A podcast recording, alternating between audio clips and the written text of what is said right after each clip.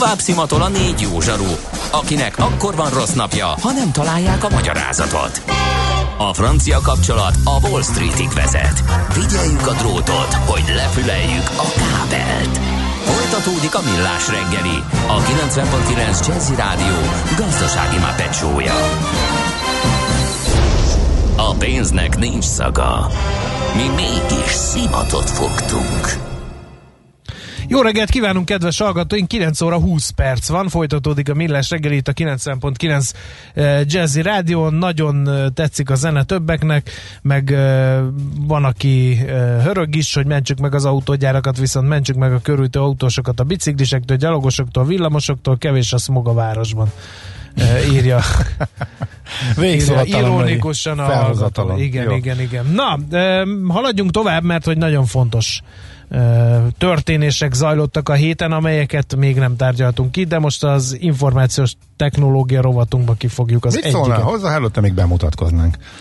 Az Ács Gábor akar bemutatkozni minden áron azért, hogy az olcsó népszerűséget keresse. És Mihálovics András felejtette volna el, hogyha nem figyelmeztetem e alapvető fontosságú feladatunkra.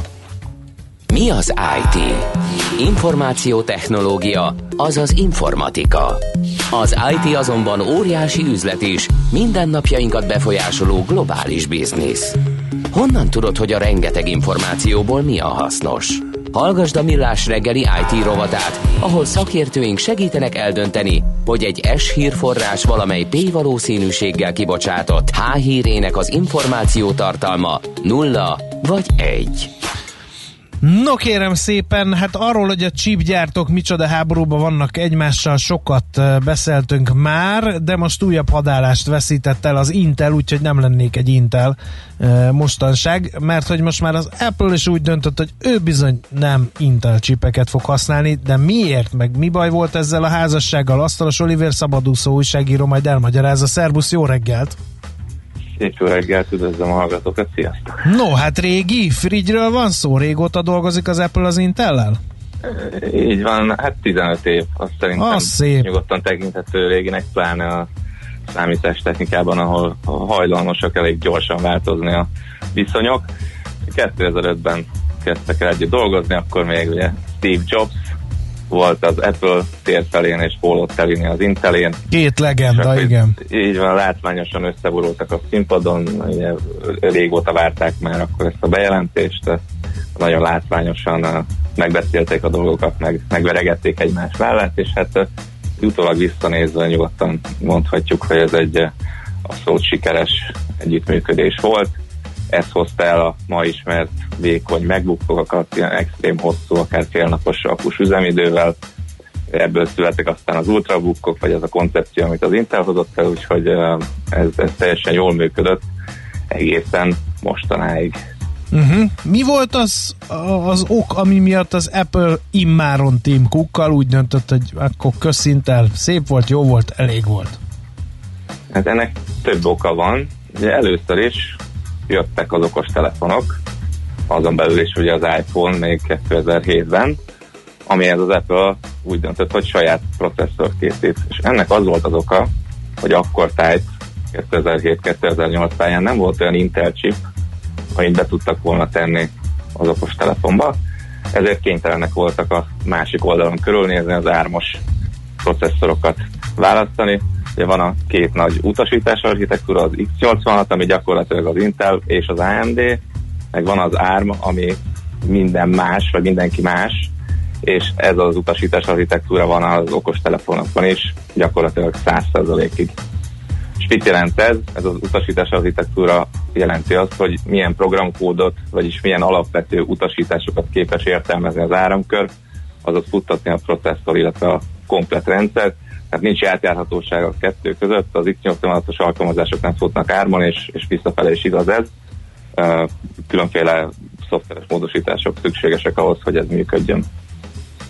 Uh-huh. E, és hát miközben az iksz nyolcvanhat az a pé cé piacot teljesen bevette, sőt hát a szerverek világát is, addig az á er em az kisajátította az okostelefonokat, és akkor most megy ez a meccs, hogy esetleg az á er em valahogy besúrogjon a pé cé piacra, és ebben lehet döntő szerepe az Apple-nek, aki erre a fejlesztésre épít, és hát az elmúlt nagyjából tíz évben egész elképesztő dolgokat raktak össze házon belül processzor szintjén. Ugye az iPhone-okban lévő, meg az iPad-ekben lévő processzorok a piac legjobb termékei, és ezt az Apple saját maga házon belül Cupertino-ban rakta össze. És most olyan szintre jutott ez a processzoros fejlesztés, hogy lehet rá notebookot is építeni. Akkor az Apple mondta, hogy köszönjük szépen Intel, akkor még megcsináljuk magunknak a processzort. Egyrészt uh, így a bekerülési költsége jóval alacsonyabb, másrészt olyan processzort gyártunk magunknak, amilyet akarunk, és akkor, amikor akarunk, nem függünk egy uh, harmadik féltől, egy másik beszállítótól, ami azért uh, egyrészt differenciáló tényező, másrészt pedig uh, jóval nagyobb rugalmasságot ad. Hm. Ez uh-huh. érdekes. Uh, és akkor térjünk vissza az Intelre. Ez a, a másik uh, tényező, amely vállalat, hogy néhány éve megakadt a fejlesztésekkel. tizenöt tájékán volt az, hogy a gyártás technológiában is megtorpantak. Uh, ugye az, már beszéltünk róla korábban, hogy ez egy uh, rendkívül komplex, egy, egy igazi rocket science, tehát hogyha valamit elrontanak, akkor a évekre ellássák magukat, és ez történt az Intellel, amit egyébként senki nem gondolt volna korábban, hogy itt a piacvezető a legfejlesztett technológiával rendelkező vállalat ezt egyszer átéli. De megtörtént, másrészt meg az architekturális fejlesztések is megakadtak, és hát ugye jöttek a, a, a halk, meg aztán egy hangosabb pletykák, hogy a gyártók elégedetlenebbek. Ugye a pé cé gyártók például a Lenovo, Dell, há pé, stb. És ott ugye az Apple is már nem tudott már egyszerűen várni tovább arra, hogy az Intel itt valamit előhúzon a, a kalapból. És hát akkor ez lett a vége, hogy, hogy inkább úgy döntöttek, hogy akkor saját útra térnek, és akkor már nem csak az iPhone-ba, meg az iPad-be lesz, meg az Apple Watch-ba és a többi saját processzor, hanem a MacBook-ba is, aminek egyébként számos előnye van, többek között az, hogy az iPhone-ra megírt programok gyönyörűen fognak futni Mac-en is, különféle módosítások nélkül. Uh-huh. Akkor ezt az Intel rontotta el ezek szerint? Hát egyrészt az Intel rontott, másrészt meg az Apple fejlesztett olyan elképesztő ütemben. Én emlékszem, amikor kétezer-tizenötben kijött az iPhone hat es, és annak valami olyan elképesztő processzora volt, hogy mindenki csak pislogott, hogy ezt, ezt hogy rakták össze, és már akkor visszaolvastam egy korábbi elemzésemet, azt írtam, hogy hát ennek csak egy oka lehet, hogy ilyen eszeveszett tempóban fejlesztenek, az, hogy a Mac-ekbe is majd a saját processzort akarnak tenni, és hát végül ez öt évvel később úgy néz ki, hogy megvalósult. Uh-huh. Még egy érdekes uh, aspektusa a dolognak, hogy azzal, hogy a, az ármas processzor bekerül a Mac-be, megszűnik az átjárhatóság a Windows és a Mac ó es között. Hát ugye most meg lehet azt csinálni, hogy egy Mac-re felraksz egy Windows tízet, vagy éppen a Mac ó est felrakod egy bármilyen pé cére, egy Lenovo, Dell, há pé, akármi, és ez meg fog szűnni. Egyrészt, ami mondjuk valószínűleg a felhasználók nagy részét nem, nem érinti, de azért voltak ilyen kritikák, hogy ennek akkor lőttek. Uh, uh, bocs, bocs, bocs, ezt felhasználói szemmel hogy kell érteni? Mert azért a, a céges uh, uh, számítástechnikai rendszerek azért elég rendesen Windows alapúak. Hogy hát, akkor én, azt nem uh, lehet használni uh, Macintos eszközökön? Így van, tehát Windows, legalábbis a klasszikus Windows tízet, amit uh, ismerünk, amit uh-huh. utal az összes gépen gyakorlatilag, amit most mondjuk megveszel bárhol, az nem fog működni a az ármas, az új generációs Mac-eken, amiben saját Apple processzor kerül, és ugyanaz visszafele is igaz. Nem ismerek erre vonatkozó számokat, de szerintem ez elhanyagolható. Nagyon kevesen használnak Mac-et Windows-zal.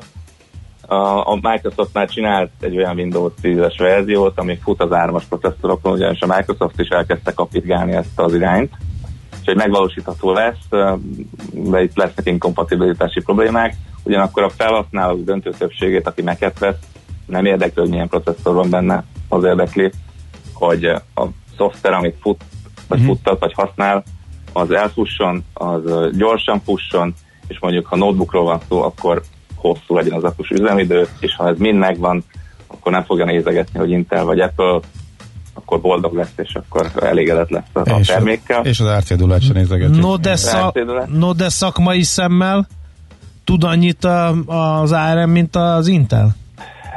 Ebben még komoly vita van, ugyanis uh, nem volt két olyan platform, majd most lesz, hogyha az Apple kiadja az ármas Mac-et, és egymás mellé rakják majd az Inteles gépet, meg az Apple processzoros gépet, akkor majd kiderül, de mivel az Apple készíti a processzort is majd, és az Apple írja az operációs rendszert, meg a fejlesztői környezetet, ezért sokkal nagyobb mozgástere van. Jó eséllyel ki tudja majd belőle hozni azt a teljesítményt, sőt fel is, hogy akár felül is múlhatja majd az Intelt. Én ezt személy szerint ezt várom, vannak... Uh, Mondjuk most az hangok. Intelt nem nehéz felülmúlni, amilyen bőrbe vannak szegények, azt tegyük e, hozzá. Igen, igen, igen. És akkor még nézzünk meg egy, egy fontos számot a gazdasági szempontból, hogy mondjuk mit jelent az Intelnek a forgalom szempontjából. Az Apple a pé cé piacon most az ötödik helyen van, olyan hat-hét százalékos részesedése, ahol mondjuk nem hangzik hagynak. Az első negyed évben három millió darab neket szállítottak le, Uh, és mondjuk az u es á-ban azért lényegesen népszerűbb a, a Mac, ott olyan tizenhárom-tizennégy százalékon áll, és egy érdekes adat, amikor az Inteles együttműködés elkezdődött, akkor négy százalékos volt az u es á-ban a Mac piaci részesedése, most tizennégy. Azért uh, ez is mutatja, hogy sikeres volt az az együttműködés, és hát uh, pénzügyi szempontból meg az Intel olyan három milliárd dollárral lesz évente szegényebb, úgyhogy a, a Mac az kiesik, az ahol illetve az Apple. Az Azért az már szabad szemmel jól látható. Igen, igen. Hát a, pont néztem, hogy a befektetőket nem érdekelte, alig jött le a hát, csúcsról az árfolyam. Tehát negyed évente olyan kilenc-tíz milliárd jön be a pé cé-kből, és akkor évente esik majd ki három milliárd, azért nem kevés, de nem ettől fog uh-huh. tönkremenni az Intel, azt már, az már most látható. Te figyelj, még egy kérdés, miért nem ment, hogyha viszont minden az á em dé-ről szól, ugye leverte az Intelt, mint vak a poharat, csináltak egy marha jó chipet, miért nem mondta azt az Apple, hogy köszi Intel, hello á em dé? Hát azért, amit már elmondtam, mert itt saját kezében tart a, a tervezést, tehát saját száj szerint tervezheti meg a Mac-ek processzorát. Ha az á em dé-hez megy, akkor azért uh, valószínűleg ott is adtak volna neki egy bizonyos szintű szabadságot, de azért sokkal limitáltabbak a lehetőségek, így viszont tényleg azt csinál, amit akar. Mm. Hát ez a lényeg. Még...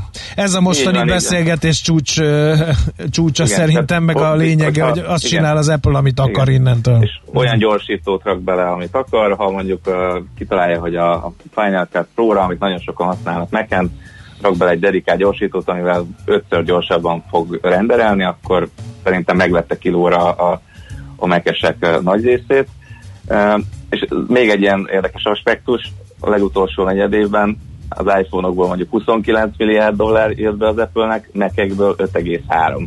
Hát azért nem kevés az öt egész három, de, de hát mondjuk elhanyagolhatónak sem nevezném, de azért jóval kisebb, mint mondjuk a, ami az iPhone-okból fut be, és iPadból négy egész három, tehát ugye a Mac meg az iPad forgalom szempontjából hasonló szinten uh-huh. van. Azért sok gyártó van, aki két kezét összetenni, hogyha negyed évente öt milliárd dollár értékben tudna pé cé-t értékesíteni. És hát majd meglátjuk, itt egy nagyon fontos kérdés van még az Intel meg az egész piac szempontjából, hogy ez az Apple-ös váltás elindít egy lavinát, tehát esetleg arra sarkolja más gyártókat is, hogy hát akkor az Apple kirakta az Intelt, akkor próbáljuk meg is kirakni, azaz megkapaszkodhat-e az á er em utasítás architektúra, ami az okostelefonoknak a gyakorlatilag szabványa a pé cé piacon, ami mondjuk hosszú távon azért már nem három milliárd dolláros uh, bukást jelentett az Intelnek, hanem, hanem sokkal komolyabb veszélyt, és hát most, ahogy említettétek az á em dé-t, ott van az egyik oldalon, a másik oldalon meg az á er em, hát úgy tűnik, hogy uh, két tűz közé kerül az Intel a pé cé piacán, ami a forgalmának a több mint ötven százalékát uh-huh. hozza. Oké, okay, nagyon szépen köszönjük, nagyon kerek és informatív volt, hála neked, jó munkát kívánunk. Nektek is, sziasztok! Szerbusz! No, hát azt a nagy horderejű váltást, hogy az Apple lecserélte az Intelt az á er em-re, és annak a piaci hatásait boncolgattuk informatikai rovatunkban Asztalos Oliver szabadúszó szakújságíróval. Mára ennyi bit fért át a rostánkon. Az információ hatalom, de nem mindegy, hogy nulla vagy egy. Szakértőinkkel minden csütörtökön kiválogatjuk a hasznos információkat a legújabb technológiákról.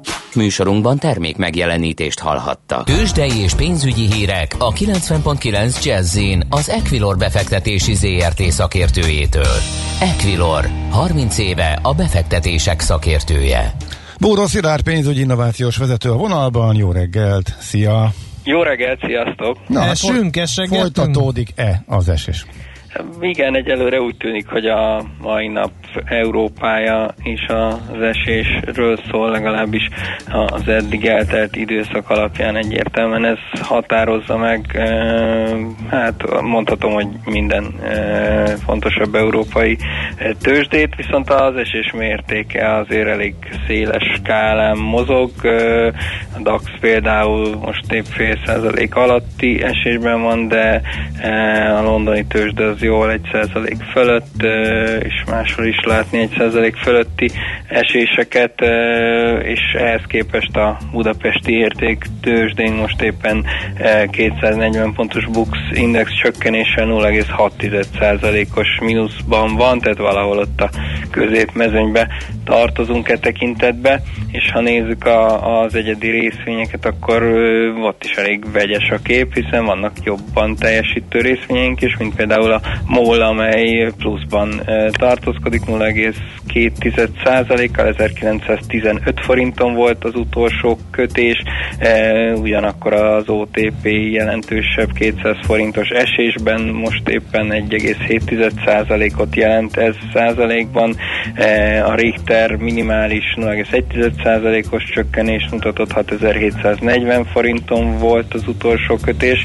A Telekom meg telekom, fel van függesztve az aukció miatt, ugye? Ugye az izgalom uh-huh. lesz az aukció felfüggesztés, én úgy tudom, hogy tíztől tíztől, igen. tíztől lesz felfüggesztve, tehát most még egy kicsit pörög, háromszázkilencvenhárom forinton volt utolsó kötés, ugye ez azért lehet fontos, mert az utolsó kötéshez képest fogják meghatározni azt a maximális árat, ami, amin be lehet adni a, a eladásra szánt részvényeket, úgyhogy, úgyhogy izgalmas lesz mindenképpen, hogy mit hoz ez a kis akció itt az M-Telekom jövőjével kapcsolatban, de amit talán itt az egész piac kapcsán még fontosabb lehet, hogy, hogy a hangulat marad-e ilyen borús a mai napon is, mint amit tegnap azért Amerikában láttunk. Egyelőre, ha a pandémia részt nézzük, ott, ott nincsenek továbbra se jó hírek világszinten. Ha az amerikai különböző támadási pontokat nézzük, mind vámok, mind Kínával kapcsolatban kommunikáció, akkor azért ott sem lehetünk egyelőre annyira optimisták. Talán ami, ami itt a pozitívumot hozhatja a mai napra vonatkozóan, hogy elég sok adat lesz délután, és köztük olyan is, olyanok is, amik talán meghatározóak vagy fontosak lesznek, és és erre mindenképpen figyelni fog a piac. Ugye lesz az amerikai gé dé pének a felülvizsgált adata, az még a kú egyre vonatkozó adat, lesznek tartós fogyasztási cikk megrendelések, heti friss munkanélküli adatok, tehát azért, azért számos fontos adat, és emellett jó néhány európai, illetve amerikai jegybankár fog beszélni a délután folyamán. Az talán izgalmasabb is, mert az már a jövőre utalhat. Így van. Uh-huh. Oké. Okay. Szilárd, ja, ennél, forint, persze, tényleg. Igen, igen. és uh-huh. még ennél is ö, nagyobb izgalmak vannak most, uh-huh. mondhatjuk, hogy sajnos a, a forintban, hiszen tegnap délután óta igen csak meglódult újra az árfolyam a gyengülés irányában, már jártunk háromszázötvennégy fölött is az euróval szemben, most épp háromszázötvenhárom hetven körül van a jegyzés, és ugyanígy a dollár ellenében is nagyobb mértékben gyengült a forint, itt ö, a háromszáztizenötös ö, lélektani határt kóstolgatja. Azt gondolom, hogy ez, ez nyilvánvalóan még mindig a, a váratlan kamat csökkentésnek a hatása. Összességében azért egyelőre én nem számítanék arra, hogy elszáll a forint, vagy akár a korábbi e, mélypontok közelébe. Ez mennyi volt végül is? Hol állt meg? hetven környéken? Igen, a hetven volt a, volt a teteje anno, uh-huh. e, tehát egyelőre azt még, de még akár a hatvanat sem e, látom benne most ebbe a mozgásba. Talán mondhatok ilyet, én most ezt már egy kicsit túlreagálásnak tartom, hiszen ha megnézzük a, a környező országok kamatszintjeit, de akár világszinten összehasonlíthatjuk, azért még mindig inkább pluszos a, a magyar kamatszint a többiekhez képest. Tehát nem olyan kirívó, és elvá, igen, nem válik el, nem, ugye, mint, nem mint korábban. Szó, uh-huh. hogy most nagyon-nagyon uh, alul uh, árasztuk ezt a, ezt a magyar gazdaságot, és uh, egyelőre azért még, még a teljesítményekben is kíváncsi vagyok, hogy, hogy uh, véleményem szerint lehet olyan pozitív kifutása ennek, hogy felül teljesítő lesz a, a magyar gazdaság lévén, hogy uh, kevesebbet álltunk, uh, és uh, és talán de, talán lehetnek jobb számaink, mm-hmm. nem annyira, mint annyira Matolcsi úr gondolja, de, de szerintem, szerintem is azért lehetünk felülteljesítők, ami előbb-utóbb azért a forint erősödését is hozhatja mm-hmm. majd. Hát így legyen, Szilárd, nagyon szépen köszönjük, szép napot és jó munkát! Köszönöm, szép napot, sziasztok! Szia, szia! Búró Szilárd pénzügyi innovációs vezető mondta el, hogy hogyan nyitottak a tőzsdék, illetve hogy miért gyengül a forint, és hogy talán ez már itt a gyengülésnek a vége, amit most látunk. Tőzsdei és pénzügyi híreket hallottak a kilencven egész kilenc Jazz-in az Equilor befektetési zé er té szakértőjétől. Equilor, harminc éve a befektetések szakértője.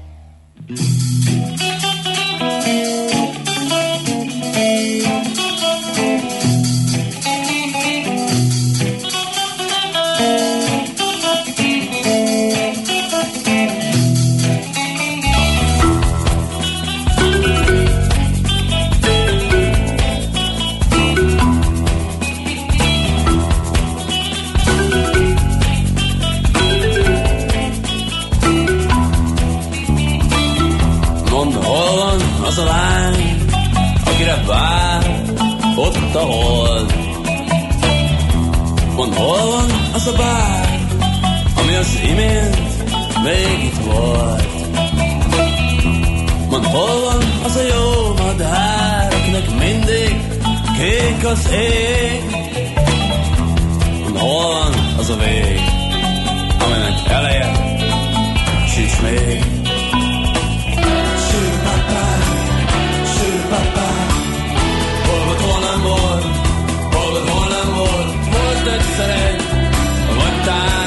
Sosem volt. Bá-bá.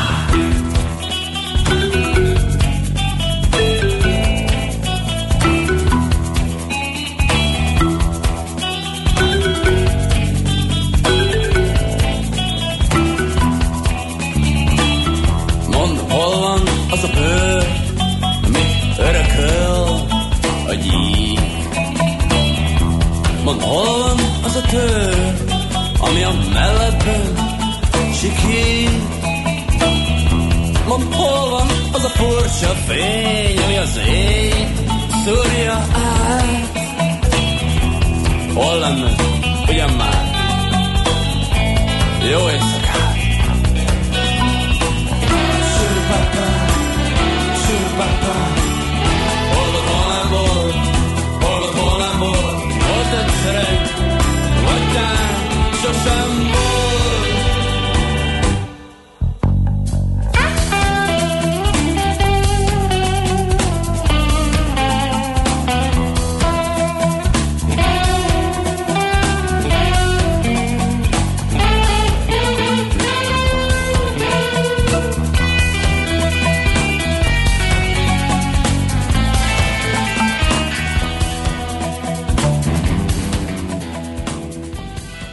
em o pé kú, a nagy torkú.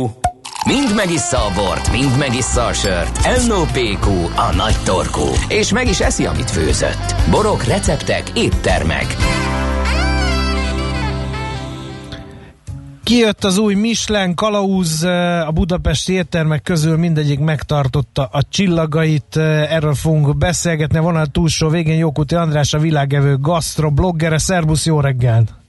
Jó reggelt, sziasztok! Hát ez ilyen, olyan, mint a egyes sport ágak bajnoksága, hogy itt volt a koronavírus, semmi különös, akkor maradjon minden a régiben, aztán majd ha visszazökken a kerékvágásban minden, akkor majd újra értékelünk, vagy azért itt komoly harc volt a csillagok megtartásáért?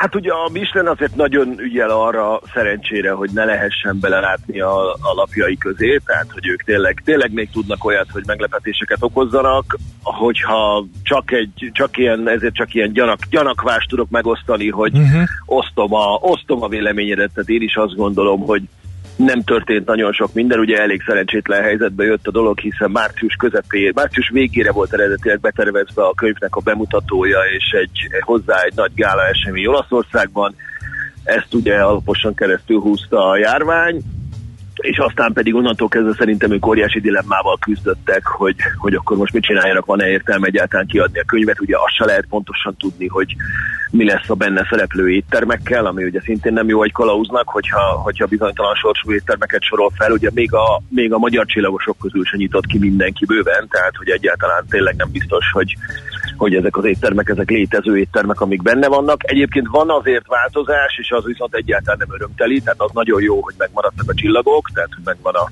megvan a két csillag is, meg az öt egy csillag is. Viszont a Bib Gourmandban, aminek szintén azért óriási jelentősége van, hiszen a, a de magas gasztrolja fel, ott a háromból megint csak le. Hát itt valami nem sikerül előre lépni, és nem sikerül olyan helyeket kitermelni, ami a Michelinnek is tetszik, és, és megfelelően olcsó is, vagy hát nem olcsó persze, hanem, hanem mondjuk árérték arányban kiváló, és, és és ezt díjazzák, úgyhogy ez egy, ez egy szomorú fejlemény, hogy, hogy ott megint már csak, már csak egy darab Bib Gourmand éttermünk van. Uh, egyébként maga a szektor, az hogy élte meg ezt a karantént, meg, meg bezárást? Egy fél mondattal utaltál arra, hogy még ki sem nyitottak. Tehát, és most nem csak feltétlenül a magyar fine dining szektorról beszélek, hanem így Európában vagy világszerte. Mit hallani? Hát könnyekkel a szemében, tehát hogy, mm-hmm. hogy kő, kőkemény a helyzet, tehát hogy nincs, nincs semennyire sincs. Ugye azt szokás gondolni időnként, hogy a luxus éttermek, meg a nagyon menő, nagyon híres éttermek, azok könnyebben viselik az ilyen jellegű megpróbáltatásokat, de hogy, de hogy ebben a szektorban azért nagyon-nagyon kevés az olyan vállalkozás, akinek, hogyha bármiféle tartaléka keletkezik, azt ne azonnal újabb fejlesztésekbe és visszaforgassa, és újra új beruházásokra költse el.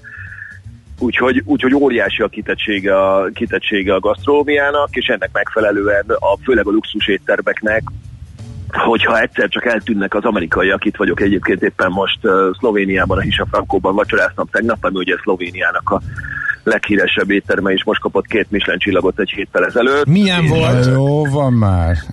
És egy fantasztikus hely. Nem, ez most csak az aktualitása miatt mondom, hogy, hogy beszélgettem a séfnővel is, aki, aki, aki szintén elmondta, hogy hogy hát még mindig, eh, fantasztikus volt természetesen, de hogy, de hogy még mindig eh, van egy csomó amerikai foglalásuk. Tehát, hogy a foglalásaiknak körülbelül az egyharmada, az még mindig amerikaiakat eh, jelöl, uh-huh. akik reménykednek, hogy majd mégis el tudnak jönni valahogy. Tehát, hogy sajnos nem mondják el az asztalaikat, tehát még hogyha épp, nem is lehet felszabadítani épp, ezeket a te, helyeket. Tegnapi hír, hogy nem jöhetnek valószínűleg nyáron sem. Igen, igen, igen, de hát ők azt mondják, hogy jó, jó, de hát ha július végén már jöhetnek. Tehát, hogy, uh-huh. hogy ugye ki, ki, ki rugni őket nem lehet a helyükről, mert az nem egy nem egy szép gesztus, így aztán lemondják mondjuk a vacsora előtt egy nappal, vagy két nappal. Amikor hát, már semmit sikerül. Nem tud csinálni a, aha. az étterem gyanítom. Főleg ugye egy, egy nem nagyvárosban lévő étterem, tehát ugye uh-huh. nincs olyan, hogy valaki besétál majd a környékről, Kobaritban vagyunk a, a júliai Alpokban, tehát itt az van, az van, aki ide utazott.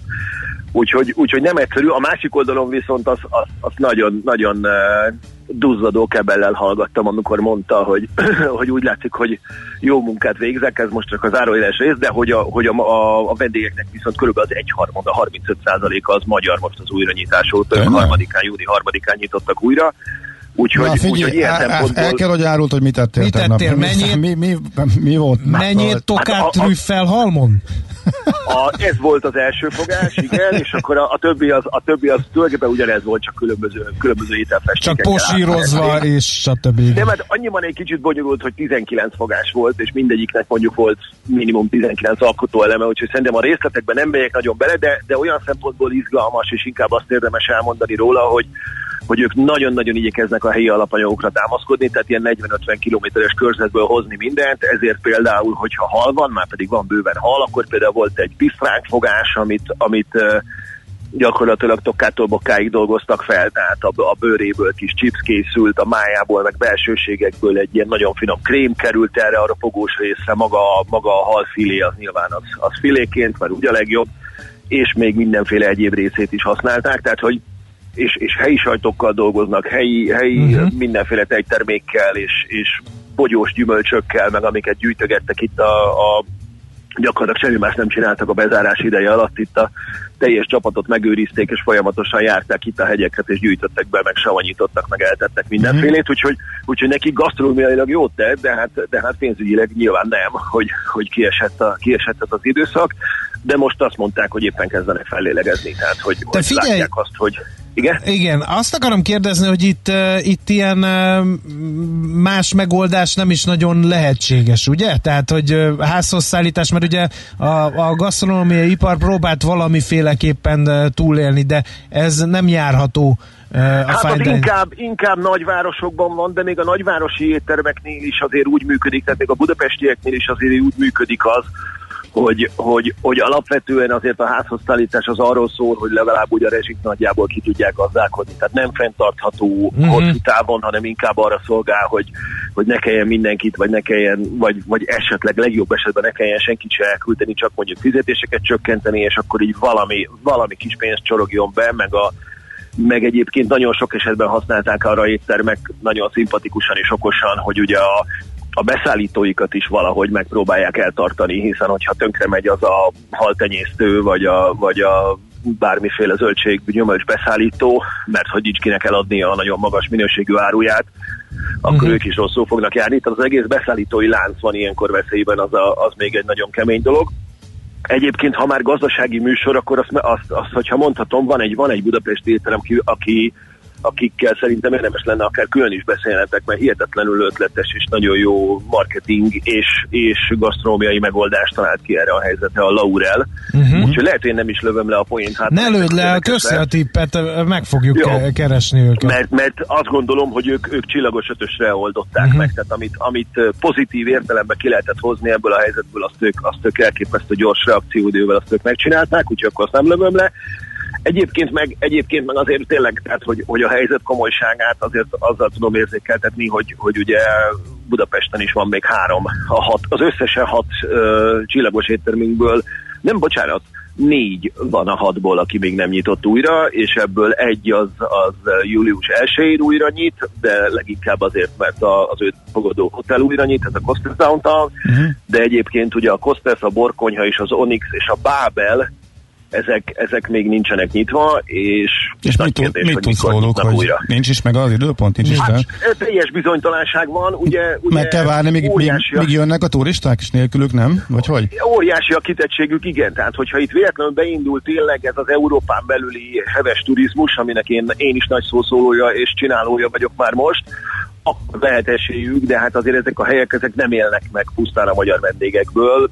Ugye itt felmerülhetne mm. az, hogy akkor profilt váltanak és elkezdenek egyszerűbbeket főzni, de az is olyan, ami szóval nem erre vannak kitalálva a fine dining éttermek, hogy, hogy bisztrókonyhát vigyenek, túl, túl sok a személyzet, túl, túl drága a lokáció, tehát hogy alapvetően az is csak maximum egy ilyen kis túlélésre szólhat.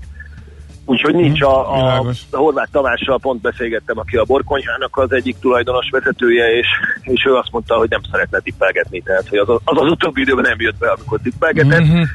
Úgyhogy nem, nem tudják, tehát hogy, hogy okay. teljes, teljesen nyitott kérdés, hogy, hogy, hogy mi lehet belőle. Nyilván attól függ, hogy, hogy mekkora a vendégérdeklődés, tehát hogyha elkezdenek olaszok, osztrákok, szlovének, bárkik elkezdenek érdeklődni, hogy mikor vagytok már, akkor, akkor van, van az a kritikus tömeg, amire mm-hmm. már érdemes kinyitni, de csak úgy, okay. csak úgy, hogy hát ha jönnek, arra nem fog senki. Figyelj, szólj, szólj ránk, légy szíves, ha nem látnánk meg nálad, vagy akárhogy, ha valami történik, és akkor jó. mindenképpen kanyarodjunk vissza erre. Jó, gyere majd a jó hírrel. Jó? Okay. Rendben, rendben. Köszönjük szépen, és további jó gasztroturizmust kívánunk neked. Köszi szépen, sziasztok! Szervusz! Hello, hello. Jókuti András gasztrobloggerrel, a világevő gasztrobloggerével beszélgettük át, hogy hogy áll a fine dining szektor Magyarországon, és a nagyvilágban nem jól tudtuk meg. Most ennyi fért a tányérunkra. em o pé kú, a nagy torkú. A Millás reggeli gasztrorovata hangzott el. Most, hogy egy jót kajáltunk, le is dőlünk szenderegni egy picit, úgyhogy ennyi nem mondom, hogy jól laktam, de... A Millás reggelibe ennyi fér be, és kész. Ennyi van. Holnap újra nyit a Millás reggeli talponálója, vagy nem is tudom, hogy fogalmazzak, úgyhogy lesz a salátástállon bőven fogyasztani való. Tartsatok akkor is velünk. László Békati híreivel ér véget a mai műsorfolyam. Mindenkinek tartalmas eredményekben gazdag, boldog, szép napot kívánunk. Sziasztok! Már a véget ért ugyan a műszak. A szolgálat azonban mindig tart, mert minden lében négy kanál. Holnap reggel újra megtöltjük a kávésbögréket, beleharapunk a fánkba és kinyitjuk az aktákat. Addig is, keressetek minket az arcaktákban, a közösségi oldalunkon. A mai adás podcastjét pedig holnapunkon. Millás reggeli, a kilencven egész kilenc Jazzy Rádió gazdasági Muppet show-ja. Ha csak egy műsorra van időd idén, tégy róla, hogy ez legyen az. Csak egy dolog lenne még. Műsorunkban termék megjelenítést hallhattak.